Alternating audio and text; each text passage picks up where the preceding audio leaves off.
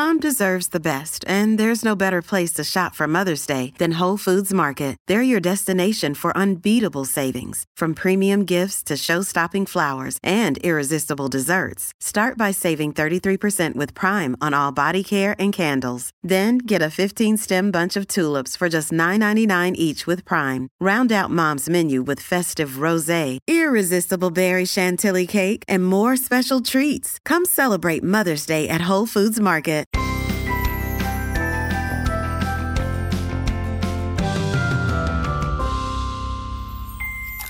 Hello and welcome to Bytes of Health, where we hope to take a bite out of your parent worries each day with sound advice and guidance. Every morning, we'll answer a commonly asked pediatric question in five minutes or less.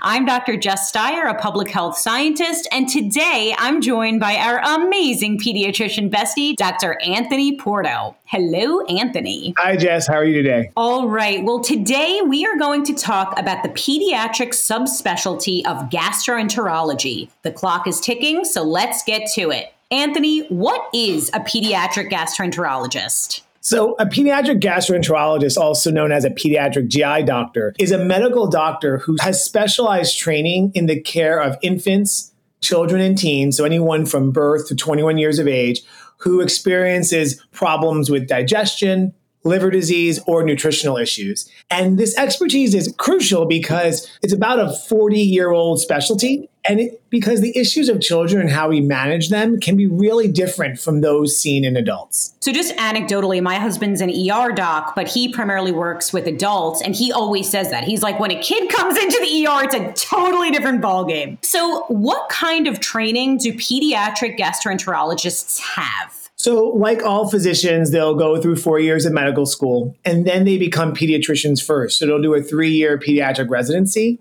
And then once they complete their residency, they'll do another three years, and this is their fellowship. And that fellowship will give them expertise in gastroenterology, hepatology or liver, and nutrition. Then they'll become board certified after that fellowship is complete. All right. So, what types of treatments do pediatric GI docs provide? So, it's a whole spectrum of diseases. And I think, you know, you can have those who have bleeding from the GI tract, those who have lactose intolerance or food allergies or other intolerances.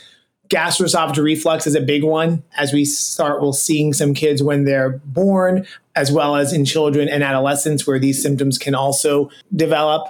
Inflammatory bowel disease, also known as Crohn's disease or ulcerative colitis those with liver disease, chronic belly pain probably represents about 40% of our visits. And that can be due to a variety of causes, including chronic constipation. Sometimes kids may come with us with diarrhea, pancreatic issues, and nutritional and feeding concerns as well.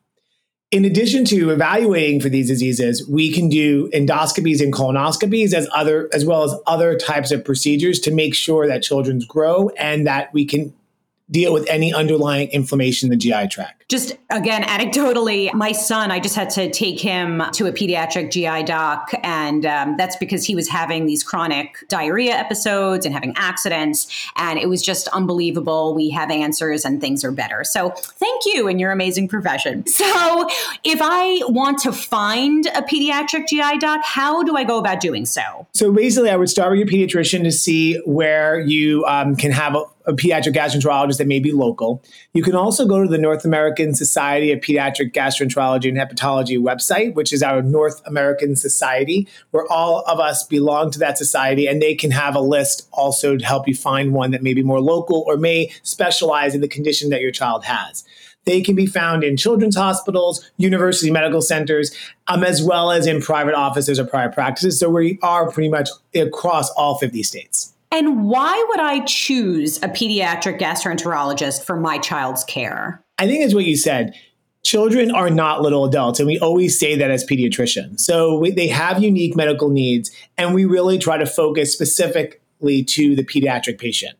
So we are skilled in examining and treating children, and we try to put them at ease. Most centers will also have child life specialists. We'll have caring for them in the rooms will look more child friendly, and we really design the entire experience with the child in mind. So we'll have a team of dietitians, psychologists, social workers, whatever your child may need. And so if your child's pediatrician recommends a visit to one of us, please be rest assured that they will receive the best possible care that's tailored to their individual needs at their age of development. All right. Well, I learned something. We hope you learned something, and we have lots more to share. You can get your bite of health every day, Monday through Friday. If you like what you've heard here, let us know. Leave us a review on Apple and be sure to tell your friends. Remember, there is no single or best way to parent. Parenting is a journey, and we are all just doing our very best. We wish you happy, healthy, and stress free parenting.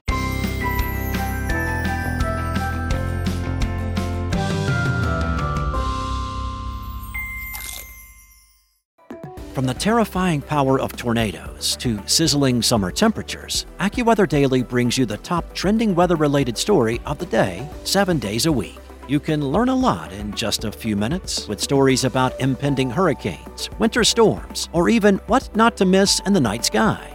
So listen and subscribe to AccuWeather Daily wherever you get your podcasts. That's AccuWeather Daily wherever you get your podcasts.